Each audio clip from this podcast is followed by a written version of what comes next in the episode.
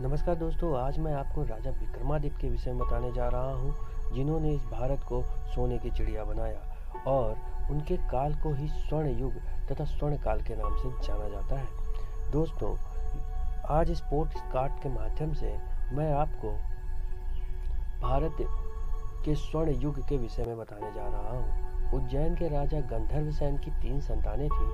उन संतानों में सबसे छोटे राजा विक्रमादित्य थे। विक्रमादित्य जब राजा बने तो उससे पूर्व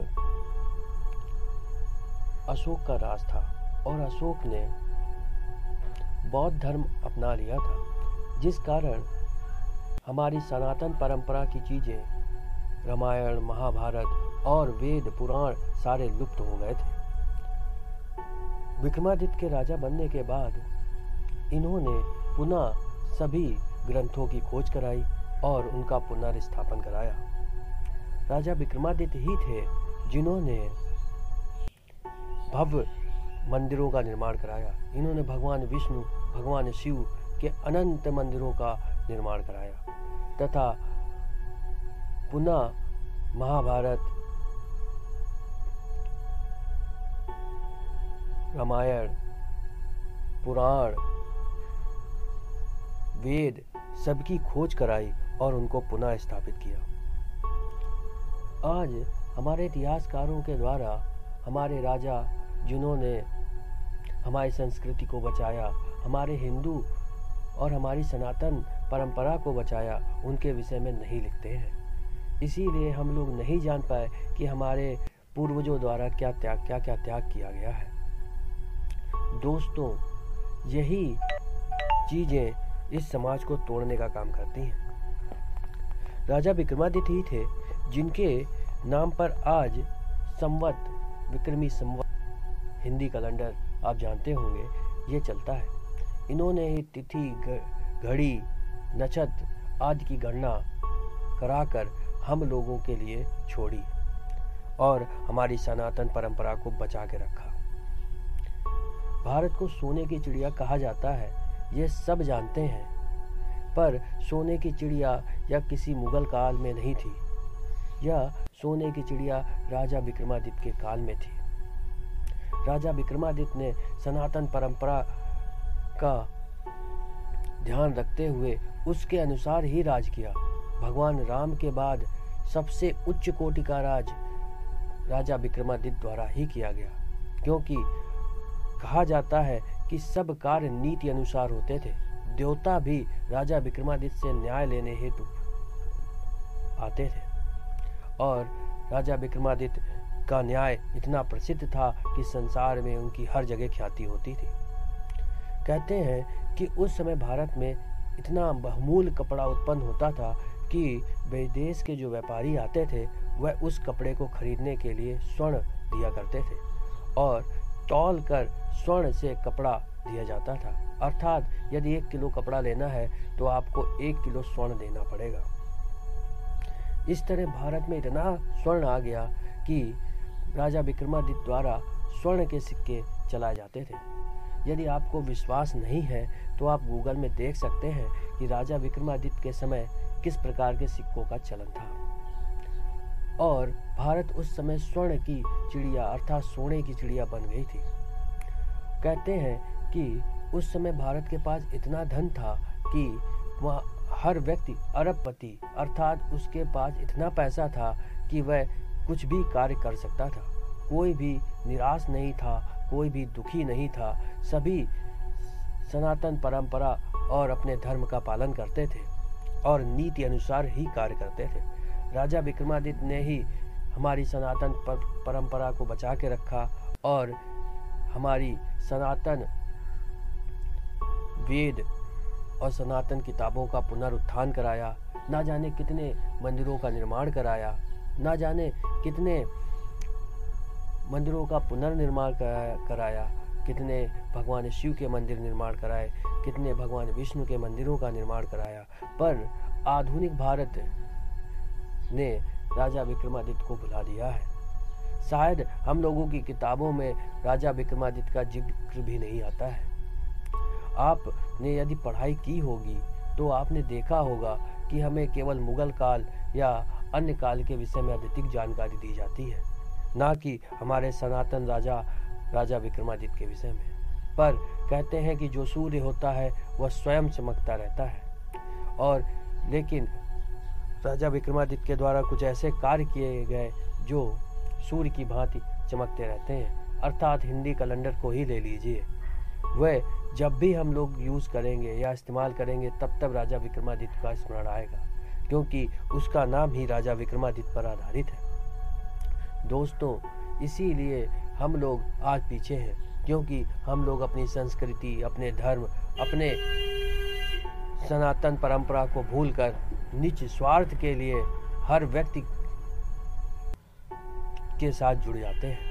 ऐसा नहीं है। यदि आप नीति के अनुसार कार्य करते हैं तो आपकी तरक्की निश्चित तौर पे होगी।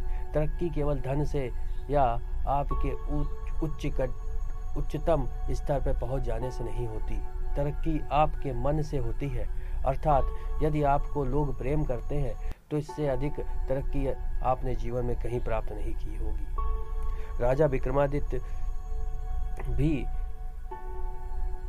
संन्यास लेने के लिए जा रहे थे, तब इनके गुरु गोरखनाथ जी ने रोका और कहा कि तुम्हें, हे राजन, तुम्हें जगत कल्याण हेतु कार्य करना है। तब राजन ने यह संघर्ष शुरू किया। दोस्तों, राजा विक्रमादित्य के विषय में हम जितना जानते थे, मैंने आपको उतना बताया, लेकिन इनके विषय में अत्यंत कहानियाँ प्रचलित हैं, जिनके बारे में मैं अगले पोस्ट कार्ड में आपके सामने लाऊँगा। तब तक बने रहें हमारे साथ, हमारे पोस्ट कार्ड को शेयर करें।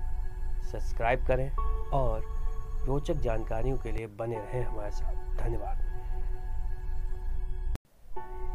नमस्कार दोस्तों, आज मैं आपको राजा विक्रमादित्य के विषय में बताने जा रहा हूँ, जिन्होंने इस भारत को सोने की चिड़िया बनाया और उनके काल को ही स्वर्ण युग तथा स्वर्ण काल के नाम से जाना जाता है। दोस्तों, आज इस पोस्ट कार्ड के माध्यम से मैं आपको भारत के स्वर्ण युग के विषय में बताने जा रहा हूँ। उज्जैन के राजा गंधर्व सेन की तीन संतानें थी। उन संतानों में सबसे छोटे राजा विक्रमादित्य थे। विक्रमादित्य जब राजा बने तो उससे पूर्व अशोक का राज था और अशोक ने बौद्ध धर्म अपना लिया था, जिस कारण हमारी सनातन परंपरा की चीज़ें, रामायण, महाभारत और वेद पुराण सारे लुप्त हो गए थे। विक्रमादित्य के राजा बनने के बाद इन्होंने पुनः सभी ग्रंथों की खोज कराई और उनका पुनर्स्थापन कराया। राजा विक्रमादित्य ही थे जिन्होंने भव्य मंदिरों का निर्माण कराया। इन्होंने भगवान विष्णु, भगवान शिव के अनंत मंदिरों का निर्माण कराया तथा पुनः महाभारत रामायण, पुराण, वेद, सबकी खोज कराई और उनको पुनः स्थापित किया। आज हमारे इतिहासकारों के द्वारा हमारे राजा जिन्होंने हमारी संस्कृति को बचाया, हमारे हिंदू और हमारी सनातन परंपरा को बचाया, उनके विषय में नहीं लिखते हैं। इसीलिए हम लोग नहीं जान पाए कि हमारे पूर्वजों द्वारा क्या त्याग क्या क्या त्याग किया गया है। दोस्तों, यही चीज़ें इस समाज को तोड़ने का काम करती हैं। राजा विक्रमादित्य ही थे, जिनके नाम पर आज संवत, विक्रमी संवत, हिंदी कैलेंडर, आप जानते होंगे, ये चलता है। इन्होंने ही तिथि घड़ी, नक्षत्र आदि की गणना कराकर हम लोगों के लिए छोड़ी और हमारी सनातन परंपरा को बचा के रखा। भारत को सोने की चिड़िया कहा जाता है ये सब जानते हैं। पर सोने की चिड़िया या किसी मुगल काल में नहीं थी। यह सोने की चिड़िया राजा विक्रमादित्य के काल में थी। राजा विक्रमादित्य ने सनातन परंपरा का ध्यान रखते हुए उसके अनुसार ही राज किया। भगवान राम के बाद सबसे उच्च कोटि का राज राजा विक्रमादित्य द्वारा ही किया गया, क्योंकि कहा जाता है कि सब कार्य नीति अनुसार होते थे। देवता भी राजा विक्रमादित्य से न्याय लेने हेतु आते थे। और राजा विक्रमादित्य का न्याय इतना प्रसिद्ध था कि संसार में उनकी हर जगह ख्याति होती थी। कहते हैं कि उस समय भारत में इतना बहुमूल कपड़ा उत्पन्न होता था कि विदेश के जो व्यापारी आते थे, वह उस कपड़े को खरीदने के लिए स्वर्ण दिया करते थे। और तौल कर स्वर्ण से कपड़ा दिया जाता था। अर्थात यदि एक किलो कपड़ा लेना है तो आपको एक किलो स्वर्ण देना पड़ेगा। इस तरह भारत में इतना स्वर्ण आ गया कि राजा विक्रमादित्य द्वारा स्वर्ण के सिक्के चलाए जाते थे। यदि आपको विश्वास नहीं है तो आप गूगल में देख सकते हैं कि राजा विक्रमादित्य के समय किस प्रकार के सिक्कों का चलन था। और भारत उस समय स्वर्ण की चिड़िया अर्थात सोने की चिड़िया बन गई थी। कहते हैं कि उस समय भारत के पास इतना धन था कि वह हर व्यक्ति, अरबपति अर्थात उसके पास इतना पैसा था कि वह कुछ भी कार्य कर सकता था। कोई भी निराश नहीं था, कोई भी दुखी नहीं था। सभी सनातन परंपरा और अपने धर्म का पालन करते थे और नीति अनुसार ही कार्य करते थे। राजा विक्रमादित्य ने ही हमारी सनातन पर परंपरा को बचा के रखा और हमारी सनातन वेद और सनातन किताबों का पुनरुत्थान कराया। ना जाने कितने मंदिरों का निर्माण कराया। ना जाने कितने मंदिरों का पुनर्निर्माण कराया। कितने भगवान शिव के मंदिर निर्माण कराए। कितने भगवान विष्णु के मंदिरों का निर्माण कराया। पर आधुनिक भारत ने राजा विक्रमादित्य को बुला दिया है। शायद हम लोगों की किताबों में राजा विक्रमादित्य का ज़िक्र भी नहीं आता है। आपने यदि पढ़ाई की होगी तो आपने देखा होगा कि हमें केवल मुगल काल या अन्य काल के विषय में अधिक जानकारी दी जाती है, ना कि हमारे सनातन राजा राजा विक्रमादित्य के विषय में। पर कहते हैं कि जो सूर्य होता है, वह स्वयं चमकता रहता है। और लेकिन राजा विक्रमादित्य के द्वारा कुछ ऐसे कार्य किए गए जो सूर्य की भांति चमकते रहते हैं। अर्थात हिंदी कैलेंडर को ही ले लीजिए। वह जब भी हम लोग यूज़ करेंगे या इस्तेमाल करेंगे, तब तब राजा विक्रमादित्य का स्मरण आएगा, क्योंकि उसका नाम ही राजा विक्रमादित्य पर आधारित है। दोस्तों, इसीलिए हम लोग आज पीछे हैं, क्योंकि हम लोग अपनी संस्कृति, अपने धर्म, अपने सनातन परंपरा को भूलकर निज स्वार्थ के लिए हर व्यक्ति के साथ जुड़ जाते हैं। ऐसा नहीं है। यदि आप नीति के अनुसार कार्य करते हैं तो आपकी तरक्की निश्चित तौर पे होगी। तरक्की केवल धन से या आपके उच्च उच्चतम स्तर पर पहुँच जाने से नहीं होती। तरक्की आपके मन से होती है। अर्थात, यदि आपको लोग प्रेम करते हैं तो इससे अधिक तरक्की आपने जीवन में कहीं प्राप्त नहीं की होगी। राजा विक्रमादित्य भी संन्यास लेने के लिए जा रहे थे। तब इनके गुरु गोरखनाथ जी ने रोका और कहा कि तुम्हें, हे राजन, तुम्हें जगत कल्याण हेतु कार्य करना है। तब राजन ने यह संघर्ष शुरू किया। दोस्तों, राजा विक्रमादित्य के विषय में हम जितना जानते थे, मैंने आपको उतना बताया। लेकिन इनके विषय में अत्यंत कहानियाँ प्रचलित हैं, जिनके बारे में मैं अगले पोस्ट कार्ड में आपके सामने लाऊँगा। तब तक बने रहें हमारे साथ। हमारे पोस्ट कार्ड को शेयर करें सब्सक्राइब करें और रोचक जानकारियों के लिए बने रहें हमारे साथ। धन्यवाद। नमस्कार दोस्तों, आज मैं आपको राजा विक्रमादित्य के विषय में बताने जा रहा हूँ, जिन्होंने इस भारत को सोने की चिड़िया बनाया और उनके काल को ही स्वर्ण युग तथा स्वर्ण काल के नाम से जाना जाता है। दोस्तों, आज इस कार्ड के माध्यम से मैं आपको भारत के स्वर्ण युग के विषय में बताने जा रहा हूँ। उज्जैन के राजा गंधर्व सेन की तीन संतानें थी। उन संतानों में सबसे छोटे राजा विक्रमादित्य थे। विक्रमादित्य जब राजा बने तो उससे पूर्व अशोक का राज था और अशोक ने बौद्ध धर्म अपना लिया था, जिस कारण हमारी सनातन परंपरा की चीज़ें, रामायण, महाभारत और वेद, पुराण सारे लुप्त हो गए थे। विक्रमादित्य के राजा बनने के बाद इन्होंने पुनः सभी ग्रंथों की खोज कराई और उनका पुनर्स्थापन कराया। राजा विक्रमादित्य ही थे जिन्होंने भव्य मंदिरों का निर्माण कराया। इन्होंने भगवान विष्णु, भगवान शिव के अनंत मंदिरों का निर्माण कराया। तथा पुनः महाभारत, रामायण, पुराण, वेद सबकी खोज कराई और उनको पुनः स्थापित किया। आज हमारे इतिहासकारों के द्वारा हमारे राजा जिन्होंने हमारी संस्कृति को बचाया, हमारे हिंदू और हमारी सनातन परंपरा को बचाया, उनके विषय में नहीं लिखते हैं। इसीलिए हम लोग नहीं जान पाए कि हमारे पूर्वजों द्वारा क्या त्याग क्या क्या त्याग किया गया है। दोस्तों, यही चीज़ें इस समाज को तोड़ने का काम करती हैं। राजा विक्रमादित्य ही थे, जिनके नाम पर आज संवत, विक्रमी संवत हिंदी कैलेंडर आप जानते होंगे, ये चलता है। इन्होंने ही तिथि घड़ी, नक्षत्र आदि की गणना कराकर हम लोगों के लिए छोड़ी और हमारी सनातन परंपरा को बचा के रखा। भारत को सोने की चिड़िया कहा जाता है, ये सब जानते हैं, पर सोने की चिड़िया या किसी मुगल काल में नहीं थी। यह सोने की चिड़िया राजा विक्रमादित्य के काल में थी।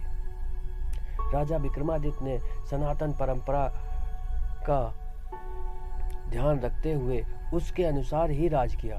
भगवान राम के बाद सबसे उच्च कोटि का राज राजा विक्रमादित्य द्वारा ही किया गया, क्योंकि कहा जाता है कि सब कार्य नीति अनुसार होते थे। देवता भी राजा विक्रमादित्य से न्याय लेने हेतु आते थे। और राजा विक्रमादित्य का न्याय इतना प्रसिद्ध था कि संसार में उनकी हर जगह ख्याति होती थी।